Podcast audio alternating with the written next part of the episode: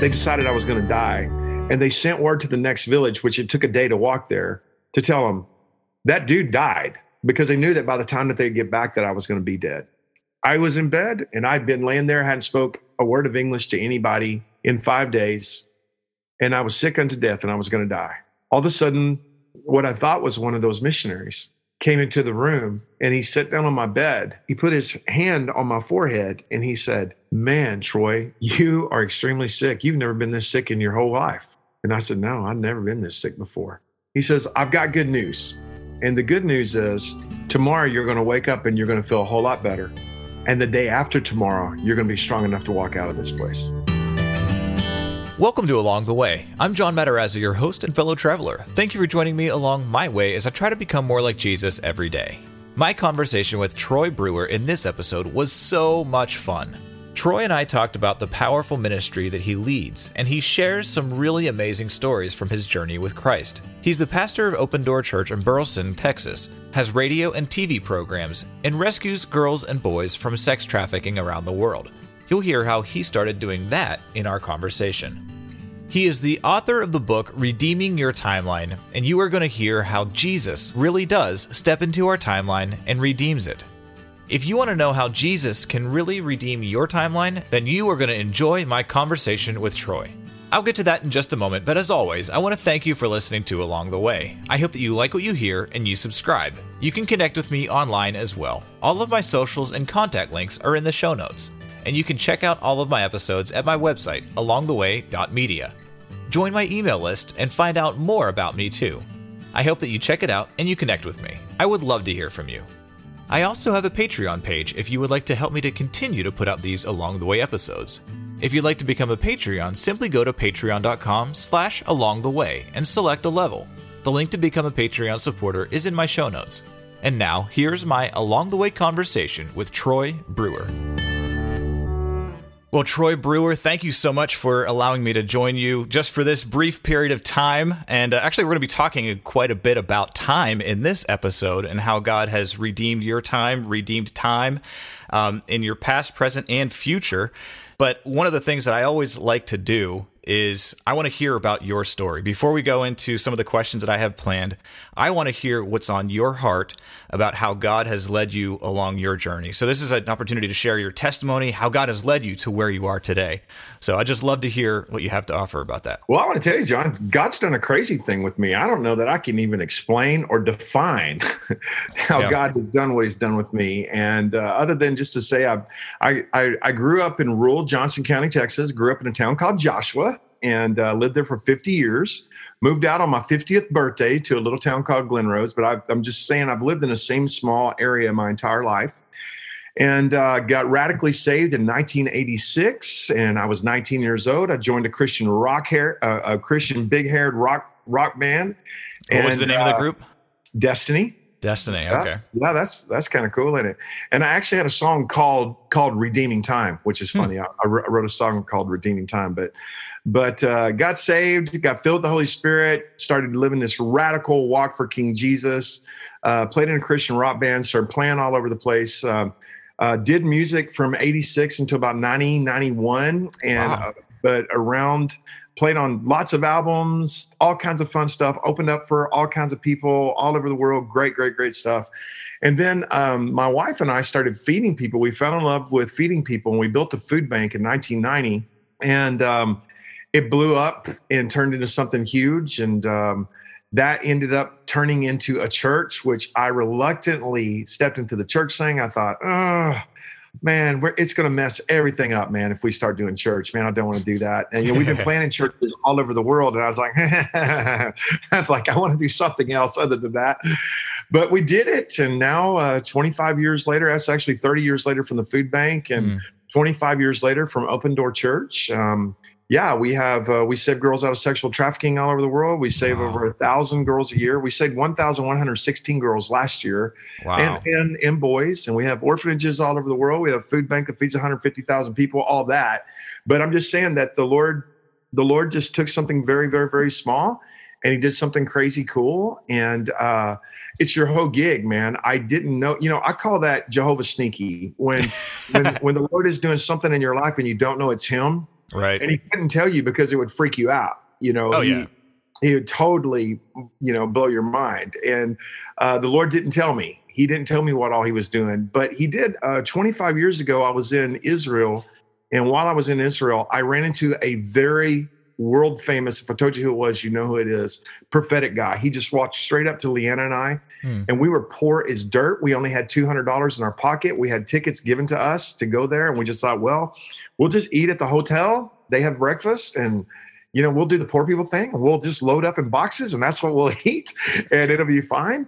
And this world famous, very world famous prophetic guy walked straight up to me and he said, Do you know that you have a Joshua anointing? And I said, Well, I'm from Joshua, Texas. And he got real dramatic. Said, He says he's from Joshua, Texas. You know, he started freaking out. Entourage started clapping, you know. And then uh, he said, Look, I want to sow into your ministry and I want to bless you. I want to put you in a suite.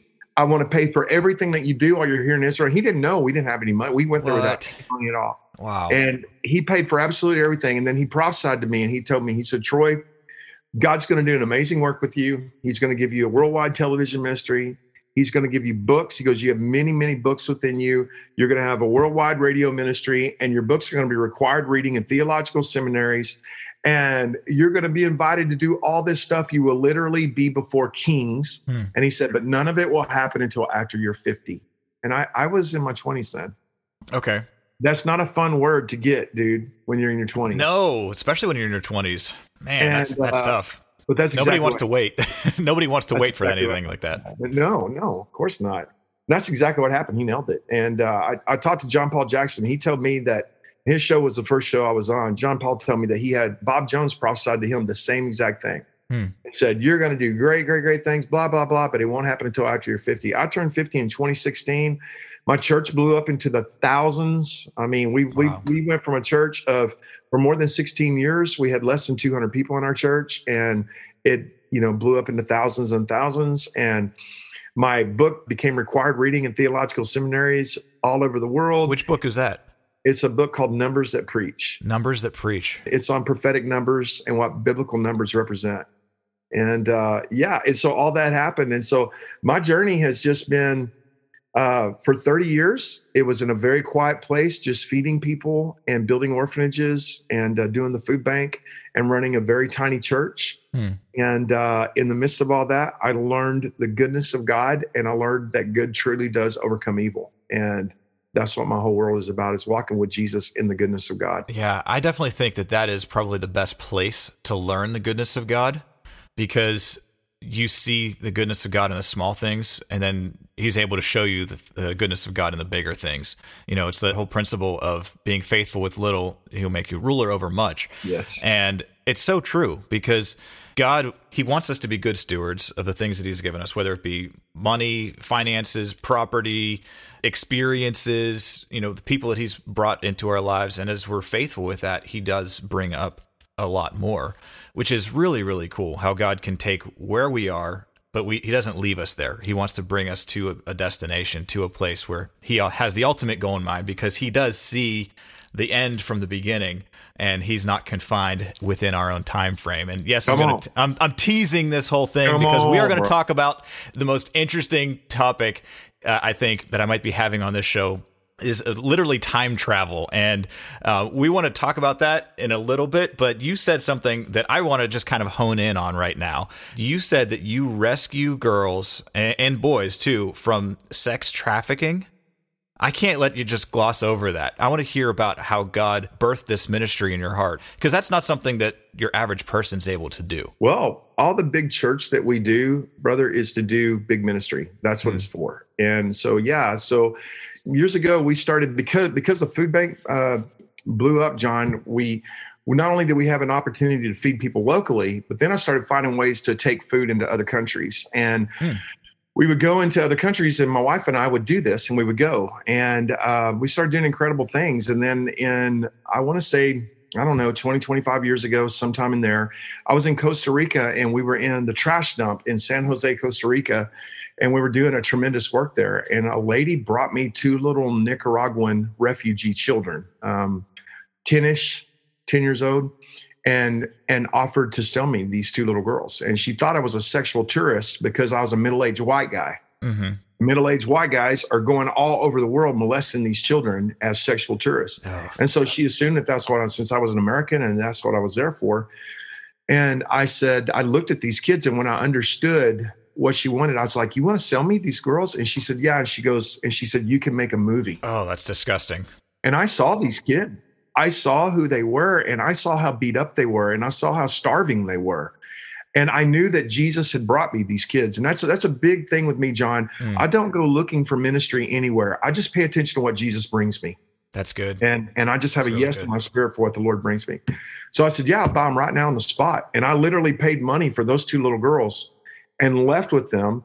Called my friends who we had an orphanage there, went to the orphanage, and I told them in the car, and uh, I said, Girls, y'all are going to remember this day for the rest of your life. And uh, told them, I said, You don't you don't know me, but Jesus knows you, and He loves you so much, man, that He sent me from Texas to come down here and to rescue you, and I'm going to take care of you. Wow. So we took them there, fed them, uh, you know, took care of them. And after that, I started noticing every single time that I was in a trash dump, I could spot those kids. Mm, And so we did that for years and years and years randomly.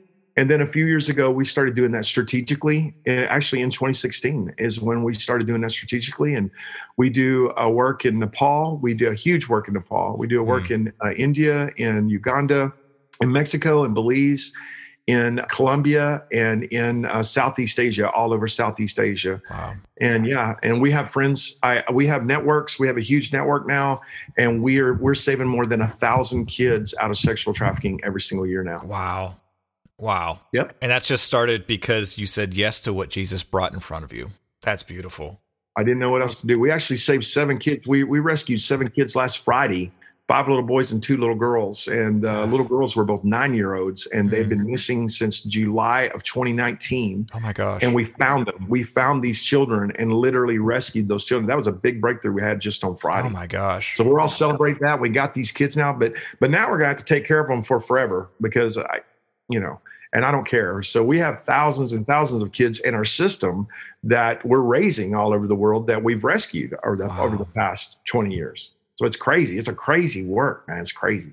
Wow. I, I don't think I'll ever forget the first time that I was on a mission trip in another country where I had a little girl, probably around that same age, nine, maybe there was there was two of them actually. They came up to me offering themselves. Mhm. And it was a disgusting thing and I did not know how to I was totally in shock. Yep. I obviously I didn't do anything. I you know, I, I left that right away, but I was like, I don't know what to do. I mean, I was in my early twenties at that time, but I am so grateful that you just have this this mentality already built inside of you that you're just going to say yes to whatever Jesus brings to you. And you took that and you redeemed it. And what somebody meant for evil, God turned it around and used it for good. I mean, you you'd like to say that it'd be great if that woman didn't do that, but because she did that and you redeemed that situation, That, God used that to open up so much of this amazing ministry that you have now. Wow. thanks, man. That's really cool. You know, you know what, John? In in in right context, or rather in right relationship with the Father, the Father brings you things. That's what He did to Mm. Adam, right? Mm. He said, "What do you want to do with this? What do you want to do with that?" Adam didn't have to go out looking for the animals. You know, all the things that he had dominion over. The Lord brought him the things that he would name and he would have dominion over. And I think that a big part of that principle has been lost, and I don't want to lose that. We are so busy involved in so many things. I never want to look to do another ministry again. Hmm. But the Lord brings me things daily and says, Yeah, Troy, what do you want to do with this? And I'm always looking for those things. That's how you search for the kingdom. And since I'm a kingdom searcher, I know that I, I wake up every morning and I say, Thank you, King Jesus, for all the good things that you're going to bring me today that I don't have a clue about. yeah. And I'm looking for him to do that. Wow. It's cool. That's really cool. You know, I think in our in our human state, we have a a natural desire to go out and find things. We want to explore Mhm. and we just miss the things that God does bring to us. And Yeah. what you're saying right there is challenging me uh, right now because you know there's things that God has brought into my life that maybe I'm overlooking because I am looking for that big thing down the road but god brings this this thing into my life that is it might look small at the moment but it could open up what god really does have for me Yes, sir. and there's been a lot of times in my life where i'm grateful that i have noticed those things but i know there's plenty of times where i've missed that boat for sure you know, we've been talking about redeeming, and that seems to be a, a huge thing in your life. And your book, Redeeming Your Timeline, I've seen a couple interviews, I've heard a, a bit about this, and I absolutely love this concept, what God has showed you about this. I have a lot of questions, so I want to give you the opportunity to kind of explain how God showed this to you and what redeeming your timeline actually means. So, yeah, let me hear about that. Okay. Well, I told you I played in a Christian rock band, right? Yes. So so we were playing. There's this there's this really cool place in Texas. It's called Sixth Street, and it's a place that needs to be redeemed. I promise you. Amen. and it's in it is in Austin, and we were playing down there at a place called the Liberty Lunch, and we were playing all these secular clubs at that time as well. We had a we had a big time secular set, you know, and it was all it was all songs of redemption but it was like you know without love where would you be now it was all those kinds of songs but we had a full-blown secular set uh, so that we can play secular clubs and then bring people to Jesus. And we would actually, that was a big part of our ministry team. And uh, I looked behind the bar while I was up there jamming. I looked behind the bar at the Liberty Lunch, and there on the wall was a sign in the midst of all this Texas stuff. You know, there's like horseshoes and there's plows and I don't know, crop duster stuff, you know, up there. And I see this sign that says, Time is God's way from keeping everything from happening at once and it just blew up. And I was mm-hmm. like, what the heck? And I'm out there, da, da, da, and I'm like, what? And Johnny hit me. Why would God not want everything to happen at once? Hmm. And I couldn't get away from that thought. And it jumped in my, it jumped on my head the way the alien jumped on John Hurt back in 1980. I couldn't get it off of me. I was just like, oh my gosh, what am I going to do with this? And it began this journey for me to go, okay, if God's going to put me in a timeline, and He has, I need to understand what time is. I need to know how time works. I need to know how God interacts with time. I need to know what is possible with time. I need to know what time is for. And whatever time that the Lord has trusted me with, I want His dream for my time to become true. Mm. And so I started studying it. I started studying time, and I found out first, right off the bat, that that actual sign is a quote from Einstein that Einstein said time is God's way from keeping everything from from happening at once. And that moved me into a position of of the premises of the book here and the premise of the book is that God created time and he is not subject to it in any way whatsoever. And then the second premise of the book is that God created time for the purposes or the works of redemption. Hmm. And I have five premises in that. But that is what started the whole thing is where does time begin? I, it, the lord began to show me troy um, i created time. It's it's employed by me and everything that is all the matter that is within space is also confined to time. So time space and matter are in perfect continuum. And as a matter of fact the very first verse of the entire Bible says, In the beginning, God created the heavens and the earth. In the beginning, time, God created the heavens, space, and the earth, matter. Time, mm. space, and matter are in the very first verse of the Bible. Yeah. Which wasn't discovered until about 80 years ago. Hmm. The, the continuum of time, space, and matter. Yet it's been in the Bible all this time in the very first verse. And so I started studying it, and that's been a lot of what my journey is. Okay. So I've been fascinating with time travel probably my entire life. I don't remember what the exact first thing was where I came, you know, I saw the concept of time travel, but I mean, you've got the Avengers just had a their movie was all about that and yeah. you had gosh, you've got Back to the Future, you've got there's so many movies. It's a great principle, it's a great concept, it's a great plot line for movies and stories and things like that. But we as people have a tendency to say we are in a fixed position on a timeline and we're only moving in one direction and we can't do anything about what has happened in the past. But you have some interesting stories about that and actual proof that I want to hear about. So I want to kind of hear about that. I do have questions. So all right. Okay. So so let's just let's just kind of look at let's look at it biblically first of all. Yeah. And are there any examples of time travel in the Bible? Are there any examples? Everybody like, of course not. Yeah, there is. Yeah, there is. There, there's actually lots of examples of time yeah. travel. But before, but before I get off into that, let me just say this: Can God change matter? Absolutely. Yeah, He can change water into wine. Yeah, He can change a leper's body into whole. Okay, all right. Well, can can God change space? Can Philip go down into the water, come up out of the water, and then be found in Azotus instantly? Mm-hmm. Okay, So if you can believe that God can change matter, and if you believe that God can change space, you have to believe that God can change time because time, space, and matter are inseparable and they're actually all the same thing. If you're going to have matter, you have to have a space to put it in. And if you're going to have space, you have to have mm. time because it takes time to go from one space to another. Okay. Okay. That's the continuum. That means they're totally, you cannot separate time, space, and matter.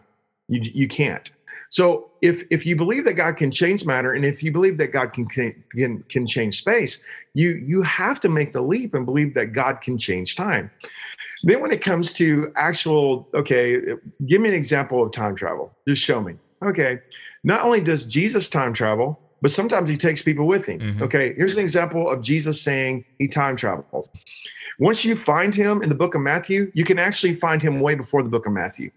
Okay, you can actually find him all throughout the Old Testament. Right. Now we call those a Christophanies. A theophanies is an appearance of God, but a Christophanies is an appearance of Jesus in the Bible that is precarnate, that is before he shows up in Bethlehem. Mm-hmm. Right. And there's examples of that. I think one of the greatest examples of that is Samson's mom and dad. Man, brother Manoah, he sees Jesus, and the Bible just calls him the angel of the Lord. And he tells him, he says, What's your name? He says, Why do you ask my name, seeing it is wonderful? He says his name is wonderful. Hmm. Well, his name shall be called Wonderful Counselor, Mighty God, the Everlasting Father, the Prince of Peace, right? And then furthermore, after that, he says he says well let me create an altar let me make a sacrifice. That's okay. Then the the angel called wonderful steps up in, onto the altar becomes the sacrifice and enters into heaven. And then manoah falls down and says we're going to die because we've seen the face of god. Yeah he realized something happened there. Yeah, that was jesus. Yeah. That was jesus. And that's a lot like finding you know an iphone in King Tut's tomb, or that's like finding mm-hmm. a 747 300 years before, or 3,000 years before the Wright brothers ever took flight. Well, you can find it. Furthermore, you can also see Jesus traveling into the future. You can find that at the book of John. He tells Peter, I've seen your death day. Yeah. I know how your death is going to glorify me. Seen it. And it's going to glorify me, and it's a big deal. Okay, you remember that. But he wasn't talking to him on his death day. He was talking to him years and years and years, decades before his decade, telling him, I've seen it. Mm-hmm. All right, mm-hmm. furthermore, in the book of Revelation, John is on the island of Patmos 2,000 years ago.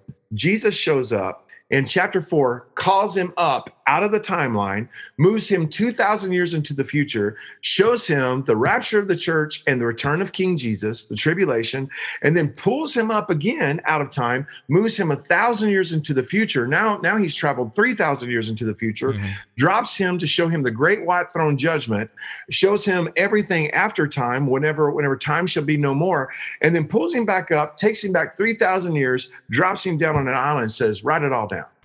That's the Bible. Yeah. Okay. Yeah. That's legit. And it's the Bible. Right. And we sometimes look at and think, oh, he just had a vision of that. But uh, as you read it, there, there's more to it. That that that was an experiential thing. It is not just a. No. It's not just pictures in your brain that is that's happening for sure. No, it's not. It wasn't pictures in his brain. He actually had an encounter. He actually went there. Yeah. He went there and he saw it, and they saw him and there was no problem with that. So not only not only can jesus move in and out of time however he wants to but he can actually take people with him. But my whole thing john about all this is the first premise of understanding that god is not subject to time. That will change your life because it means you do not have to be shackled to the shame of your past or the fear of your future mm-hmm. right now. Mm-hmm. that's a tremendous deal. And where i got this revelation from is it okay if I tell people about the train track incident? Absolutely. Okay? Absolutely. Yeah. So I had an encounter with Jesus that was stupid. It was ridiculous. And I wasn't even looking for the Lord that day. In Joshua, Texas, we have this common experience of this this train goes by all the time and you have to just sit there. And our trains are incredibly long in Texas because we have limited train space. We value private land and there's a million trains and dude, you gotta, you just gotta wait. Mm-hmm. And I was sitting at this train track going, oh man, just shoot me because I'm always in a hurry. I'm a guy that's the next thing, next thing, next thing. I like to get stuff done, man. I love to, I love to accomplish stuff. And I'm sitting there and I'm watching one train go by so slow. Here comes another. And I'm just sitting there going, oh, this is miserable. And I look as far as I can see, and I cannot see the engine any longer. And I look as far as I can see this way, and I cannot see the caboose. And I'm just thinking, all I can see is one of these trains at a time. And this train is so long. Instantly, I had an encounter with the Lord. And I had exactly what you just described. I saw a picture in my mind, and I saw, I would say, maybe 10 minutes worth of real time stuff that in real time only happened in a second or two. Mm. Okay. Boom. It happened just like that. And this is what happened. I was, I saw my truck and I was like lifted above my truck, maybe more than a thousand feet. Oh, wow. And I could see my truck sitting, watching, looking at the train, seeing one segment of a car at a time. But I could look all the way down and I could also see there's the engine. And I could look all the way down and I could also see there's the caboose. And I instantly understood that God sees my entire timeline the day I was born, the day that I die, and the day that I'm experiencing all at the same time. Mm. I instantly understood it. I understood it in a way that was very supernatural. And I was like, okay, I get it. I also understood in that moment that God sees the entire timeline of all human history at the same exact time because he's not subject to it. Mm-hmm. He doesn't have to sit and wait for a moment to go by. He is not subject to any moment. He is the ancient of days, which means he is older than time. Yeah. He actually has supremacy over time, right? He's the ancient of days. So I know I I know John that at this moment this very moment, God Almighty is watching this interview with you and I. Mm-hmm. He is also watching David slay Goliath mm. right now. He's also watching the return of King Jesus right now. He's watching Abraham walk around in the blood covenant in that cool figure 8 mm-hmm. uh, and make a blood covenant with him. He's watching Adam's fall right now. He sees it all right now. He mm. sees it so much like that that as soon as he sees the the timeline and the foundation of it at the beginning, he goes, okay, I see it all. Here's what I need. Before this timeline, I need to put a purpose of redemption before time began. Mm. And I'm just going to just do that right there because I can see the entire timeline and I can operate any in any way that I want to. I can step in at any time that I want to. And any time that Jesus is made manifest, he brings redemption. And redemption actually changes the flow of time from there forward or even from there past. Amen. Amen. You know, as you're talking and explaining about this vision that you had or this experience that you had where you're looking over the train and you can see, you know, all the way to the that what's coming and all the way for what is what is gone uh, gone past. You know, I'm just reminded of the scripture that his ways are higher than our ways and his thoughts are not our thoughts. You know, his his the way that he sees things, the way that he experiences things is higher and that gives us that gives him a different perspective. And as you were talking about that that verse just came to mind and I'm like, wow, that really does. It's not just that God is, you know, thinking about that. He knows, like, he literally can see it all. He sure can. He can see it all at the same time. That's really interesting.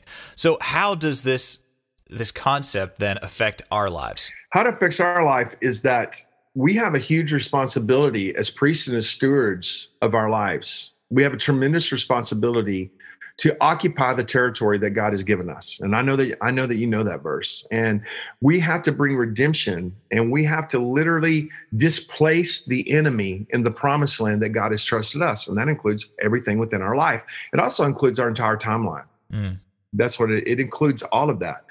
So it's through the power of displacement. You know, whenever you move into the promised land, he says, Look, man, there's houses you didn't build, there's vineyards you didn't plant, there's wells you didn't dig, but you need to know this there's giants there, there are walled cities, and there are 31 flavors of kings. There's 31 different kings in Promised Land. And you're going to have to move in and you're going to have to displace them. You move in and you move them out. And that's the way that heaven invades our earth. That's the way that that's the way that good overcomes evil. So you and I have a specific time frame and if if we are responsible for inviting Jesus into our homes, our hearts, our heads, our marriages, our want life right now, we know that if, if we understand that God is not confined to our now, we can also look at the times that need to be redeemed in our past and also within our future. I'm going to give you a future case first. Sure. I'm, I'm not going to wait until I die to ask the Lord to be with me. Okay. i I've already asked him and he's already there. And I've asked him to meet me there. How can I fear death knowing that Jesus is going to be with me and that the last few minutes of my life is going to be miraculous and awesome? hmm. How can I be afraid knowing that God is with me? And that's the whole thing of do not fear, do not fear, do not fear, do not be afraid, for I am with you. I'm not waiting until that moment. As a matter of fact, I, I get up and I preach every single Sunday in front of thousands of people. And this is what I ask King Jesus Lord, meet me on the stage. And my confidence is not in my sermon. My confidence is not in that the tech is going to go right. My confidence is not in that the people are going to receive it. My confidence is that I've already prayed and I've asked King Jesus to join me. Hey, Lord, tomorrow at nine o'clock in the morning, can I feel your presence like never, ever, ever before? Can I invite you into that time place? If I have the right to invite him into my now, I have the right to invite him in. I also have the responsibility to invite him into that place. And he's not subject to time. He can step right into my tomorrow right now for me. And when I get there, boom, he's there.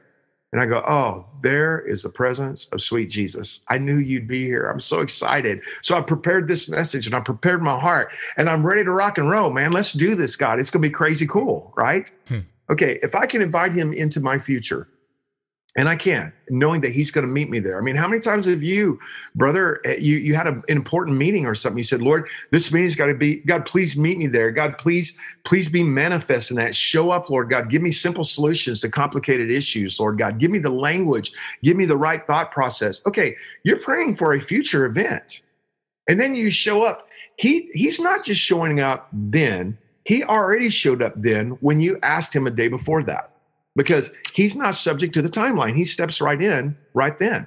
And it changes your now, even though it's not going to happen until tomorrow, because deep calls into deep and it causes you to have faith for that moment. It causes you to start partnering with him as you are getting closer and closer to your arrival to where he's at with you in that. Right. I know that sounds crazy, man, but I'm telling you, it's just so real. Right. Yeah. You, you said at the beginning, you, you're just saying yes to what Jesus brings you. Yes. So you're asking Jesus to go and prepare a way for you so that when you get there, he already knows what he's got to pull in to then present to you and to give you. Yeah. That's what he does. He says, he says, I go away to prepare a place for you yeah. and I will come again so that where I am, you may also be. Yep. That's all he does, dude. Wow. And we're clueless and we're totally clueless. And I, I, love this. I love this because the more we're talking, the more scripture is like popping into my brain, and I'm like, oh, there's he's talking about. Yeah, there's another application. About, oh my gosh, yeah. there's another application of that. Okay, well, here's another thing. Not only does that work concerning your future, and and and one of these days, brother, we're gonna have to talk about different kinds of time because mm. there's all different kinds of time. Okay, there's like right now, just in the natural, you and I we experience now time, but we also experience past time and future time differently. Well, time is relative. Right. Time is relative to a whole lot of things. It's relative to how fast you're going, how slow you're going. It's relative to mass. It's relative to gravity. It's relative to speed. It all kinds of things. But it's also relative to the presence of Jesus. Mm. Wow. It's totally relative to the presence of Jesus. And, and and one of the things that I can tell you that I can tell you about this is time speeds up the closer we get to the return of Jesus. So the Bible the Bible puts it this way, and in those days the days shall be shortened for the elect's sake. Okay, everybody knows, dude, that our grandparents' day was longer than our day. We don't know how that works, but we know it. We know that a 24 hour day for our grandparents was hmm. longer than our day is. But a 24 hour day is still a 24 hour day, but somehow our time is faster. It's accelerated the closer we get to the return of King Jesus. Yeah, I've heard people explaining too. I'm sure you've heard this, but like when you're one year old, like that's the only frame of reference that you have of life. And then you're two, you've now lived, you know, one year is like half of your life. When you're 10, one year is just a tenth of your life. As you get older, that time increment just gets shorter and shorter. And so I've just kind of looked at it and said, you know, as I get older, time will speed up. But you're taking it even a step further and saying, as we're getting closer to the return of Jesus, time is speeding up even more. You're right, bro. It is actually accelerated. Now, you're what you just said is absolutely true because time is relative to the lens that you view it by. Yeah okay? Time is relative to the lens. And that's and that's einstein's theory of relativity is okay time is faster for a guy off outside of the train than it is for the guy who's viewing it inside the train mm-hmm. because the speed of light is 186,000 miles per second right? Okay that's right. that's the speed of light. Boom all right and you cannot change it. It is unchangeable but it's relative which means if you're on a train that's doing 100 miles an hour the, to the guy on side the train that's shining a flashlight his lens says, okay, I'm measuring it. Boom, I just clocked it. It's 186,000 miles per second. But if you're standing outside the train and the train is going by 100 miles an hour, and to you, it's 186,000 miles and 100 miles Mhm. an hour, Mhm. or I should say per per second. Yeah. and that's real. So definitely the lens is makes your time relative, but the flow of time itself, the fabric of time, is something that actually flows and actually moves, and it is actually speeding up towards the return of Jesus because that's the whole purpose of time is redemption.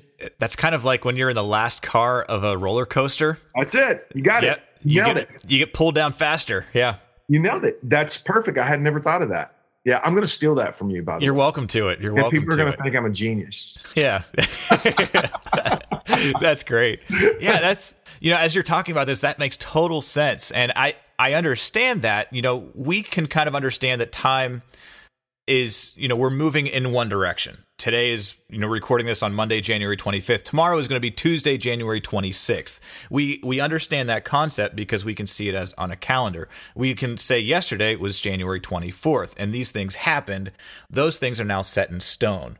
But you have some interesting ways to to look at that. How even though something has happened in our past, it is not necessarily set in stone in a couple in in a few different ways. Could you explain that a little bit? And you have some great stories that are. It's not just about saying, "Oh, I'm just thinking about this thing that happened in the past, and God's giving me peace about it."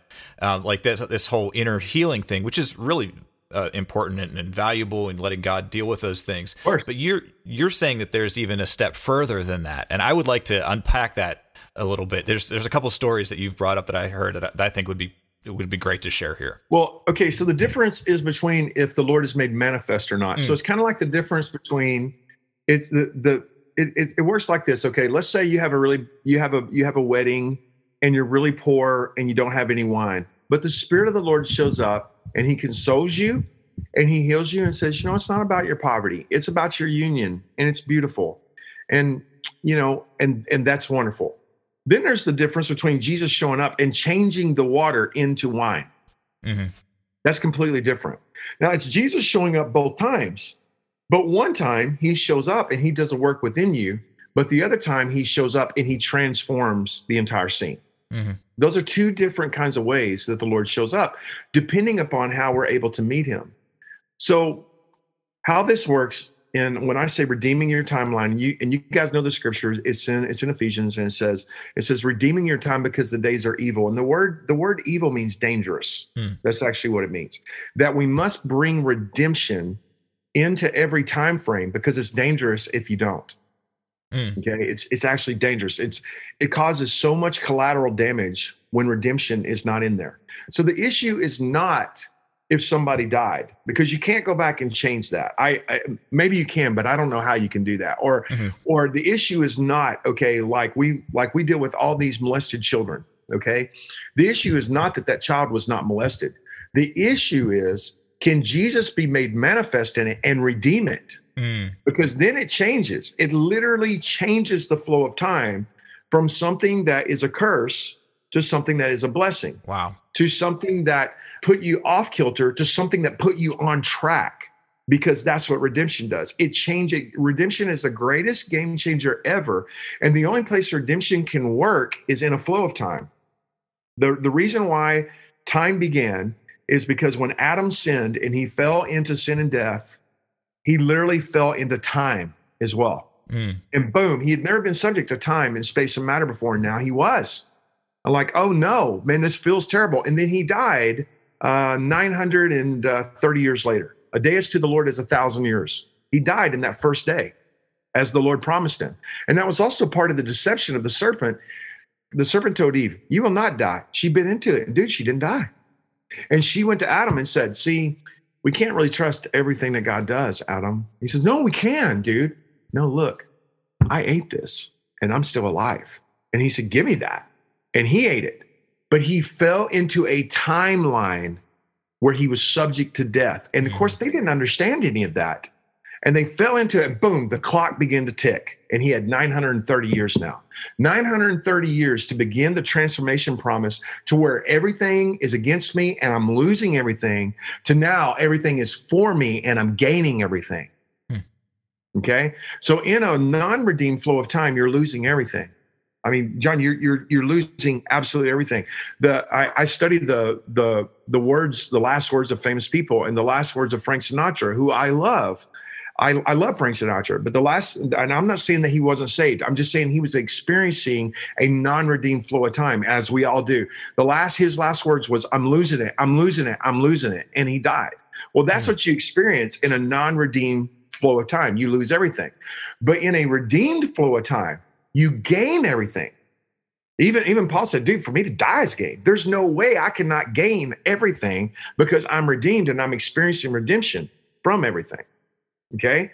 So if I if I ask it's if if I'm if I'm talking to a 22 if I'm talking to a 22 year old girl and if at 16 she had been a prostitute for say seven years and unimaginable horror had happened to her Instead of blocking that out, which is the human defense mechanism, and you actually just carry all of that baggage, what mm-hmm. you do is you say, no, let's invite Jesus into all of that. Now, I, I want to just tell you when I say we're inviting him in, we're not inviting him in as a metaphor.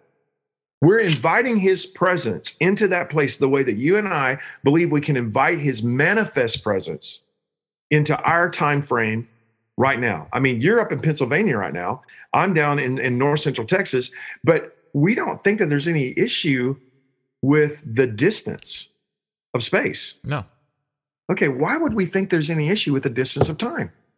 It's in perfect continuum. Mm.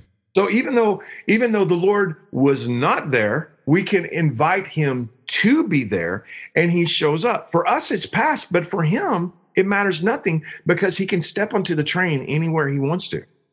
Yeah. And then as soon yeah. as he gets on, as soon as he gets into that time frame, we become, we experience that terrible moment no longer from the atrocity that was taking place, but from the redemption of the King of Kings and the Lord of Lords being made manifest in that place.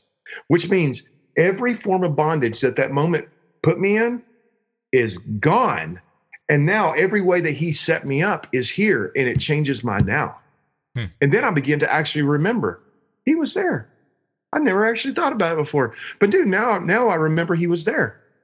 And you suddenly begin to find him in the Old Testament. Hmm. And you never knew he was there and he was there because you asked him to be there. And it changes your right now. Wow. So if I could ask, how has God shown you this in your own personal life? What are what's something that you've had to address in the past and say where was God in that? Oh, dude, there's so much redemption needed in this knucklehead's life. I'm telling you, full blown redemption. Not only not only in terrible things that have happened to me, but in terrible things that I have done myself, in beds I have created. Mm. And do you remember Brother David said, even if I make my bed in hell, there you are. Okay. It's one thing to invite the presence of the Lord to be into a place where you're shamefully being defeated. And that takes a lot of that takes a lot of guts. You have to really be able to trust the Lord. It's another thing to invite Jesus into your past where you were being horrible to somebody else. Mm, okay. And say, Lord, please show up and save those people from from what I did. Wow. That's a whole nother thing. And he will. Hmm. He will, even if you make your bed in hell he will show up there. And once he does, it changes absolutely everything. So I've got some really cool stories. You want to hear a couple? Absolutely. Cool yeah. Yeah. Okay. So one of my favorite ones is I, I and I have as as more and more people are reading this book and getting these materials and whatnot, they're starting to contact me and go, "You're not going to believe what has happened." I'm like, "Well, I, I probably will." I, I, had a just just on Saturday, we met with a whole lot of people, and uh, they were giving all these testimonies of redeeming their time. And one, this lady said, this lady gave this crazy cool testimony. She said, I have a cousin who has been an atheist his entire life. He is 60 some odd years old. He hates God. He wants nothing to do with God. All he does is criticize me. And I got with him and just said, Why don't you believe in the Lord? And he said, I'll tell you why. Because when I went to Vietnam, this happened, that happened, that happened, and God wasn't there. And she said, I'm going to invite Jesus to be there. And I'm going to ask God to make you remember he was there. And she said, I'm going to, he's like, whatever, hocus pocus, whatever. And she did that. So she goes to this family reunion like a year later. She doesn't talk to him because he's so combative. And she goes to this family reunion a year later. And uh, this was two weeks ago. And she says, how have you been? And he says, well, I'm doing well. And she said, man, I've had a tough year. And he says, I know I've been, I've been praying for you. And she said, you've been praying for me. And he said, yeah, I've been, I've been praying for you. And she said, what have you been, who have you been praying to? And he goes, I've been praying to Jesus. What do you mean? Who have I been praying to? And she said, no, no, you don't pray to Jesus. And he said, I've always prayed to Jesus. I love Jesus. And he gave her a testimony of how the Lord had showed up to him in Vietnam and how he's been a prayer freak all these years. She has a completely different memory of a different timeline of this guy than this guy does. No way. That's So I- I awesome. just- this this happened just this weekend. That's awesome. And she's like, Yeah, he said, Yeah, man, I've been praying all these years, man. I, I love God. And she said, Troy, I just sit there and she said, I told my husband, Okay, am I crazy? Or do I not have a 40 year history of this guy being combative, of believing anything that of, faith? He said, Honey, I don't know what to say about what this guy just said. It's like he has a different head. Hmm. And she said, Well, we asked the Lord to redeem his time.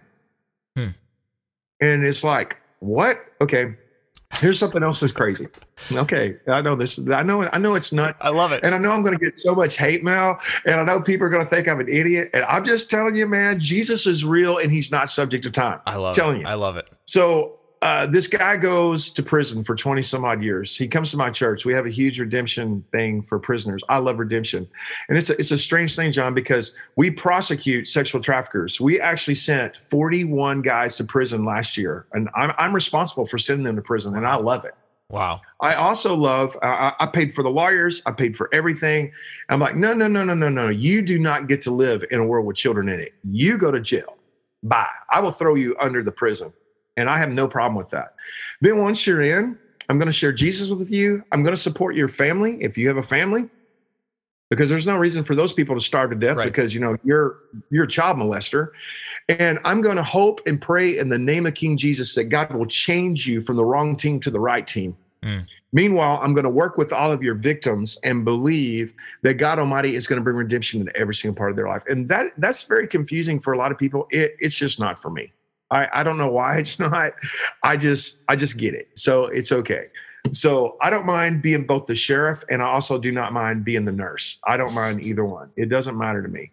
So with that said, this guy gets out of prison and dude, this guy been bad. And I'm talking about what he did was so bad. It wasn't sexual, but oh God, he was bad. He was a holy terror back in the day.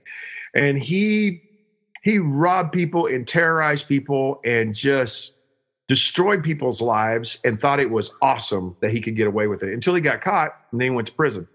While he was in prison, he had he his entire he didn't have one spot on his face, John, that didn't have a tattoo on it. Hmm. Not one spot because he's like, I'll be in there for the rest of my life. I'll die in prison, so it doesn't matter. I mean, even his he had he had fingerprint tattoos on his fingerprints. There's no part of his body that didn't have ink on it, and it was horrible. Oh my gosh. I'm talking about next level horrible. Then the dude gets saved, saved, filled with the Holy Ghost. God I, loves, falls in love with Jesus, has a cool encounter with Jesus in solitary confinement, lives with Jesus for you know a dozen years or so, and God does a miracle and gets him out of prison, and so he gets out. He comes to Open Door Church. Uh, we start taking care of him. He goes through a halfway house, all this stuff. So a year later, it's time for him to get a job, and he just is so disgusted. And he's like, "Dude, nobody will hire me." And I was like, "Well, can you blame him, Mhm. dude? You look horrible, and God is going to have to do a miracle with you, dude." And I, was, I know you're used to this, but I've been around you for a year, and I'm still not used to it. I mean, I'm next level ugly, but that is that's something else. And you know, and we're like that. And he's like, "Well, what can I do, man?" I'm like, "Number one, I'm going to set you up with a makeup artist for real, and you're going to learn how to wear makeup Mhm. so that you can get in a door." And number two, we're going to ask the Lord to redeem your time instead of people seeing you as a prisoner and seeing you as a felon and seeing you as a people that just terrorized Fort Worth, Texas, and did horrible things. Actually, see you as a man of God. We need to do that. And so the first thing that he did was he because he'd been doing this whole thing about inviting Jesus into every single part of his life, not the omnipresence of God, but the on me presence of God. The on me presence of God. I like that. And not that God is everywhere. Yeah, he's there, but he's got to be made manifest.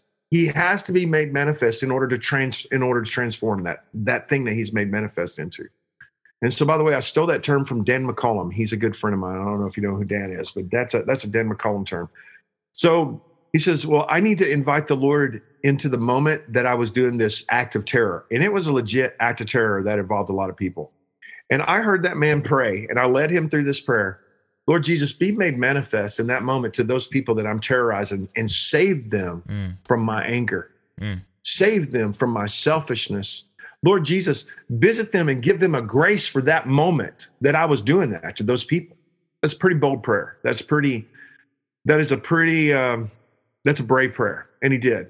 Then after that, I asked him, I, I said, John, I, I, said, what is your, what is the worst moment of you going to prison? What is that? And he said, no, it wasn't going to prison. He said, it was bad, but it was the moment that, that judgment day, mm. the day that I got sentenced.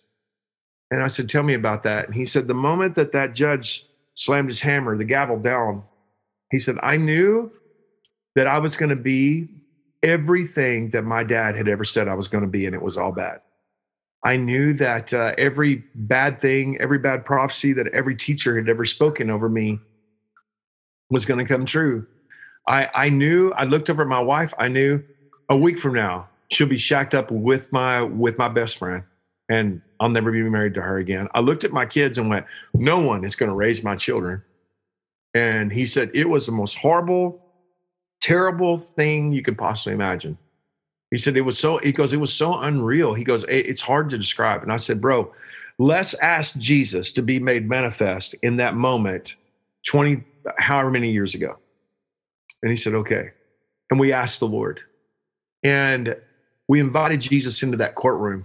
We prayed that he would be made manifest. We prayed that instead of shame, that there would be honor somehow. Instead of horror, that there would be confidence we we asked the Lord to be made manifest in a ton of different ways and say, Jesus, just wrap your arms around my brother in that moment and love him and help him and really show up in that courtroom. And you could say, well, I was there and he didn't show up. Well, he didn't show up then, but he's showing up now back then. So we did that. That was on Sunday night. Next morning, brother gets up thinks of a place he, he, can go put in an application. Walks six miles to this place. Oh wow! Gets there, starts filling out, an application. A guy walks through the door and says, "Are you a welder?" And he said, "Yeah." And he looks at him. And he goes, Phew. He goes, "That's okay. You can just wear a hood over your face. It's all good. I don't care as long as you weld. Let's go." Takes him back there to the welding shop and says, "Weld this." Does it? He says, "Weld that." Does it? Weld this. Boom. He says, "Okay, dude, I'm going to hire you on the spot, except for this. Uh, I know that you've been in prison. What? What was the nature of your crime?" He told him. He goes, "Okay." uh, well, since we weld armored trucks, mm-hmm. that's probably not going to work. Okay. And he said, yeah. He said, well, he said, I, I don't, I don't think that my boss is going to let me hire you. And he said, the guy that owns the company is probably not, going to let me. And he goes, I'm going to run a make on you. And he said, Dad gummit. And he said, okay, I understand. He said, well, just continue filling this out. I'm going to run the make on you. He sends it through to the state of Texas. It comes, it bounces back and says there's no record of him being in prison. And he had been in prison for how many years? I, I want to say it's either 22, 24, or 26 years. I, I, honestly do not remember. If you're in prison that long, you should definitely have a record that you've been in some place for that year, for that many years. Yeah. He tells him, no, man, there's a mistake. Yeah. You got to run it through again. I, I, I promise you I was in prison. he says, okay, runs it through again. And he comes back and says, what prison were you in? And who is your probation officer? He says, well, my probation officer is this guy. This is where you contact him. And this was a prison I was in he contacted the probation officer and the probation officer had been moved and they had a new probation officer that was in there and said well i'm actually taking over all this guy's stuff and i don't know who this guy is yet let me run a make on him here i'll send you his record and he says i'm having trouble finding his record he said i can't find his record either the guy comes back in there and says dude we've done our due diligence and we're hiring you on the spot. Mm. And they hired him. We're talking about in 20, in less than 24 hours, John, of us asking Jesus to be made manifest in his past time frame. It removed the curse to where he could not get a job and he could not prosper in this time frame. And he got a job. And that brother went from abject poverty to upper middle class in one day. It wasn't just a, a, a $10 an hour job. It was like a 70 or 80 dollar an hour job. Wow. wow. And his life changed instantly in one day. Boom. All right. So, Troy, as you're just talking about that story, I'm blown away. Uh, I, I, appreciate that you've given me some more details than what I've heard at some other places where you've talked about that story. But as you're talking about this whole judgment, this whole, you know, the judge giving his his decree, his and sentencing this guy to prison, but Jesus was able to step in and change change the results of where we are right now and how God redeemed that timeline. You know, in, in my church, whenever we talk about somebody that wants to make a decision to follow Jesus Christ, we use this phrase. We ask Jesus to become the forgiver of our past and the leader into our future. And I feel like it would be a huge disservice right now if I didn't give you the opportunity to speak to somebody who might be facing their judgment day right now. And this could be that moment where Jesus forgives their past and leads them into their future. Would you just please lead somebody right now in what that in in that most important decision right now. I don't want to miss this opportunity. So would you just please take the reins with that one? Thank you, my friend. Yeah, I just want to just speak to whoever whoever that is that's watching right now, and you're sitting there with your mouth open, going, "Really? Yeah, really." I want to just tell you this: that Jesus loves you, and He does not hate your humanity. He doesn't come in to actually remove you from your humanity. He comes in to remove the curse that is within your humanity, the thing that separates you from Him. And He loves your humanity. And He doesn't care if you're black or white, male or female, if you're rich or poor, if you're a Southern boy like me, if you are a Northern boy like John. He doesn't care. He loves who you are and where you're from. And He knows that you desperately need to be saved in every way a person can be saved. He also knows this the only way that he can bring that redemption to you is if you have a yes in your spirit to receive that. And all you have to do to have a yes within your spirit is just to admit that you're not God and he is, and that you're in desperate need of a savior. And you can figure out all that theology later on. That's not the important thing. The important thing is that you understand that Jesus sees you, he knows you, he loves you, and you can literally invite him into your life to change your life in every way that you can be changed. There's going to come a time in your life that you just have to decide it doesn't work for me to be screwed up like this anymore. It doesn't work for me to be sad. It doesn't work for me to be hopeless. It doesn't work for me to be mad and angry. It doesn't work. It doesn't work for me to be addicted. It doesn't work for the world to own me anymore. And you don't have to live like that. Jesus is your redeemer. So here's what I want you to do. If you're watching and if this is real for you, I want you to say this prayer with me. I want you to say, King Jesus, come into my heart. Help me. Forgive me. Love me. Change me.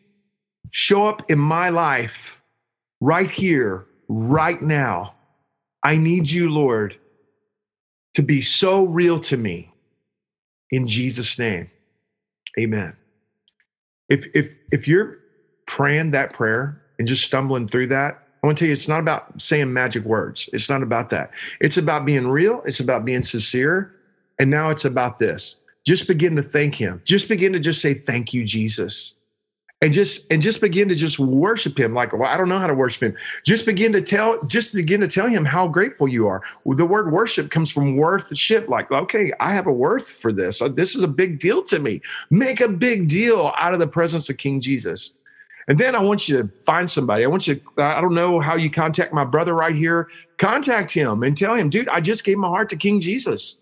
And do that. You got to tell somebody. Absolutely. That is so important. Taking that next step because it's, you know, the Bible says that if you confess with your mouth and believe in your heart that, that, yes. you know, Jesus died yes. for our sins and God raised him from the yes. dead, then you shall be saved. But you got to confess it with your mouth. You got to tell somebody. You got to be bold about that. You know, you can't yep. just keep this thing to yourself because if you do, then it's like hiding it under a bushel and you're not going to let that light shine but yeah, so please reach out to me. I'll put all the information of how you can do that in the show notes here, and as well as all of Troy's information, as well as website, the book, uh, the church, uh, the ministries that he has, everything, anything that he wants to put in there. But yeah, I just did not want to let that moment pass. I'm, I'm glad you did that, man. That's cool. Because time is so important, and time is of the essence. You know, we can't say that. You know, I'll just do it later. I'll just do it later because you don't know right. when that's going to be. And so, today is it, the day of salvation. Exactly, right exactly. And we don't want to be facing that judge knowing that that heavenly judge, knowing what we've done in the past is going to separate us from him. And so if you made that decision and you prayed with with uh, Pastor Troy, please get in get in touch with us and we'll we'll help you with that next step too. And Troy, as we're wrapping up here, I'm enjoying this conversation so so much. I appreciate all Let's of do this. it again, man. We Yeah. need to do it again. Yeah, there's definitely more things that I want to talk about, but I do need to ask a couple questions just to complete this this episode. You know, the whole thing of this podcast is along the way, and like the disciples were walking with Jesus but had no clue that it was him until they sit down at the table. Jesus blesses the food and breaks the bread, and poof, he's gone. And they turned to each other and said, "Weren't our hearts burning within us along the way?" As he was revealing the scriptures to us.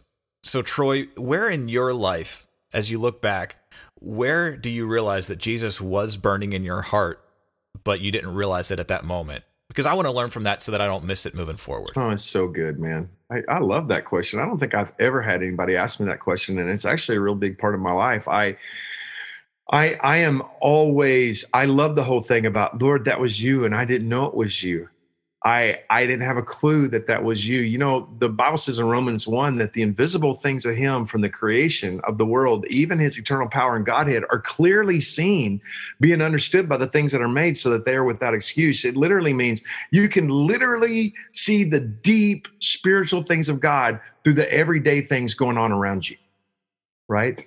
I can tell you that uh, one of the coolest one of the coolest experiences that I've ever had of that, outside of just the common experiences, is I was in uh, I was also this was in Costa Rica and we went up the Sarapiquí River and we went to we were preaching to indigenous people all throughout the jungle and in the mountains up there. And I got extremely sick. I actually got something that's called dengue fever Mm. and uh, it's bad. I mean, it is next level bad. You get a bad fever, your eyes bleed. Yeah, okay. Mm. And that's not a good day. No, definitely not. anyway i was um i i got bad sick. My missions team went on to the next village. I just said look you're too sick. You can't travel. You just got to stay here. We're going to go on to the next village. We'll be back in five days. I'm like yeah just leave me here. I'm done. And i got sicker and sicker and i got so sick and nobody there spoke english. I got so sick that um literally that they, they decided i was going to die and they sent word to the next village which it took a day to walk there to tell them that dude died because they knew that by the time that they'd get back that I was going to be dead.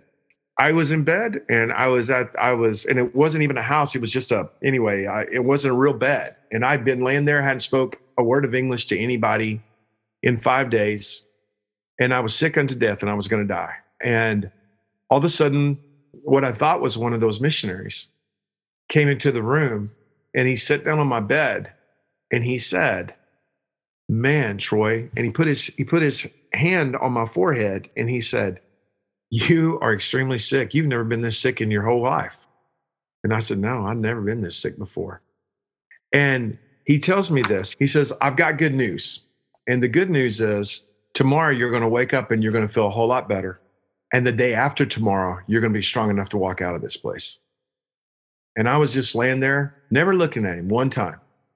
And i said Oh, you think so? He said, I know so. And you need to believe that. And I said, I, I believe it. I, I, you know, I'm just trying to, I honestly am like, I told him, and I start saying, yeah, I've been thinking I'm going to die in this place. And I've been thinking they're going to bury me right over there. And my wife and my kids are going to track out here to the jungle and see the place where the old man is buried at. And I've been thinking about all that. And he said, no, no, that's not going to happen. Um, you will, you're to, you're to feel better tomorrow and you're to walk out of here the next day. And you got to believe that. And then that's what I said, okay, I believe it. And then he changed the conversation and he said, look at how far you've come, Troy. Look at you. He goes, you're not that kid running around barefoot in the, in the, in the back pasture, running around cows. You know, all the way from Joshua, Texas. Look at how far you come. And he started telling me, man, you're to go a whole lot farther. And I was like, I was like, you think so? He's like, I know so. I, I know that you are. He, and he wasn't like, oh no, you're so sick. He was like, dude, you're sick. he was like, man, but you're going to go a whole lot further than this. You really are. And so he started praying for me. And he started saying, Father, thank you for Troy. I'm going to start crying, man. Mm. He, said, he started saying, Father, thank you for Troy. Thank you for him. And thank you for his journey. Thank you for who he is. And he just starts saying all this. I'm just like, yes, Lord. I was so sick. The next morning, I started waking up and there was some excitement in the village. And this kid came in there and he was talking in Spanish. And he was like, you know, your amigos, your amigos, your friends are here. And my friends came in. And they were like, dude, we heard you were dead. And I was like, no, I'm not dead. I'm, I'm actually, I actually feel better. Look, I don't have a fever. And I was sitting up and they're like, man, we heard you died, man. He goes, we were coming back here to bury you. Mm. And I said, yeah, I, I had that on my radar that that was going to happen. But thanks God, you know, praise the Lord for you guys showing up here last night and praying for me, man, and talking to me all night, man. You nailed it, man. I got through the night. And they're like, well, wasn't none of us here last night? And I said, yeah, yeah. One of you guys came back here last night and you sat on the bed and talked to me for like an hour. Who, who was that? It's the first time I heard English all week. He goes, no, it wasn't any of us. And I'm like, seriously, seriously, I'm not, I'm not, it wasn't like a vision. Somebody was sitting here and put his hands on me and prayed for me and talked to me. I was like, I thought it was one of you guys. And they're like, no, man, that's Jesus. He shows up like that all the time. And I was like, what? and you know what? I thought of that scripture, brother, that you said that your that your show is because there was no there was no stained glass. Wow. There was no angels in the room. There was no trumpets. Da, da, da. He was so casual with how he dealt with me. I didn't recognize it was Jesus. And mm. once they said that, I went, ah, I should have known it was Jesus. Didn't my heart burn within me? I should have known that was him. It never occurred to me that was him because because he related to my humanity in such a crazy cool way that I he was like, dude, you're sick. Wow, that's next level sick. Man, like, what have you been thinking about? And I told him, I've been thinking about they're going to bury me right out there. They didn't have a door on this building, and I could see out, and I could see that there was another grave out there. And I said, they're going to bury me right there. My wife and kids are going to come out here and say, he goes, no, that's not going to happen. I got good news. Tomorrow morning, you're going to wake up and you're going to feel better. Next day, you're going to walk out. And, and in that moment, man, when my friends arrived, I knew that Jesus had been with me in a manifest, tangible way. Oh my gosh. Oh my gosh. So just to kind of cooperate with that, just to try to cooperate with that. By the way, I got I got healed and I I wasn't I didn't have the strength to leave the next day, but I did leave the day after. It was just as the Lord told me. But you know what I've done since then? Just to kind of be psychotic I've thought about that moment when I was sick and I was going to die. And I've asked the Lord to go back in time and be with me on that night, knowing that He did. Mm. So, knowing I believe that God showed up, Jesus did that, knowing that in the future I was going to pray that. okay. Are you with me? Oh, I'm with you. I think it's just something hilarious between me and God. That's what I think. Oh, wow. I'm so glad you shared that story. I, I got one more big question that I normally ask if you yourself could go could literally go back in time and talk to your younger self whether it be a teenager 20s 30s whatever it might be and just give yourself some advice what is it that you would tell yourself? Wow. Do you do you seriously ask people that usually? Yes i do. Man that is so wise. Well for one thing i'd go way past myself and i would take a bunch of automatic weapons to the alamo That'd be one of the first things I'd do. I would also go back to November 22nd, 1963 and see who was on the grassy knoll. I would do that. I would love to go back to August 21st of 70 AD and see Vesuvius go off. There's all kinds of things I would love to see because I think about time travel a lot. Oh, yeah, yeah. But if I could go back and talk to the young version of me, oh my, what a conversation we would have because that brother has no idea who he is. Mm-hmm. He has no idea his potential. He has no idea of what he's capable of. He has no idea that he can learn things, that he's a gifted learner. Um, he has no idea. And I would literally tell him, dude, you don't know this, but you're a business guy. You're a guy that God can trust with millions and millions of dollars. I have a whole bunch of businesses now. And I mean, I didn't start any of those until until after I was 50. Hmm. I would literally speak identity into him and I would say this do not believe anything anybody has ever told you about you and believe what Jesus tells you about him and constantly go to him and say, Who are you to me and who am I to you? And so live good. that life. So good. That's what I tell him. That is so good. I've greatly enjoyed this conversation. We got to get together again. But how can people get a hold of you right now? How can how can they get redeeming your timeline, the book? How can they find you online? Tell everybody that's listening how they can get a hold of you. Well, there's two different really cool ways. One is just go to troybrewer.com and I you can find everything that we offer at troybrewer.com. And then I have something else too that I offer that's kind of unique to us, man, and that I have a 24 hour a day calling center, and it's mostly widows that I've set up to do that. And all they do is pray with people and hook people up to everything that we're doing. I, I love it. It's one of my favorite ministries that I have, and it's it's 24 hours a day, seven days a week, and it's totally free. If you need prayer, if you need resources, if you want information about anything about me, just call 877 413 0888. 877-413-0888 and then they can find me troybrewer.com or call the calling center. Yeah i will be putting all his information in the show notes so you can you can just go down to that and click on those links there. And that'll be easy for you. But yeah troy this has been a phenomenal conversation. I feel so much closer to jesus because of talking with you and my heart is burning and i'm glad that i'm paying attention to that. So i want to thank you for allowing me to join you along your way. Keep on doing what you're doing brother. Proud of you man I hope that you enjoyed my conversation with Troy Brewer. I was blessed going through the conversation a second time. And if you want to get the benefit of what all Troy and I talked about, then I suggest listening to it again as well. I hope that I can get Troy back on again sometime soon to talk more. There is so much more that we can learn from him. And I'm grateful that he was able to give his time to have this conversation with me. If you want to know more about Troy and his amazing ministries, I'll be providing his information in the show notes. Thank you for listening to Along the Way. If you've enjoyed joining me along my way, please share this episode with a friend who you think will be encouraged by this podcast. Also, please rate and review Along the Way on iTunes. That helps more people discover Along the Way. And subscribe to this podcast wherever you're listening. You can follow me on Facebook, Instagram, and at my website, alongtheway.media. I hope that you've enjoyed this part of my journey, and may you realize when Jesus is walking with you along your way.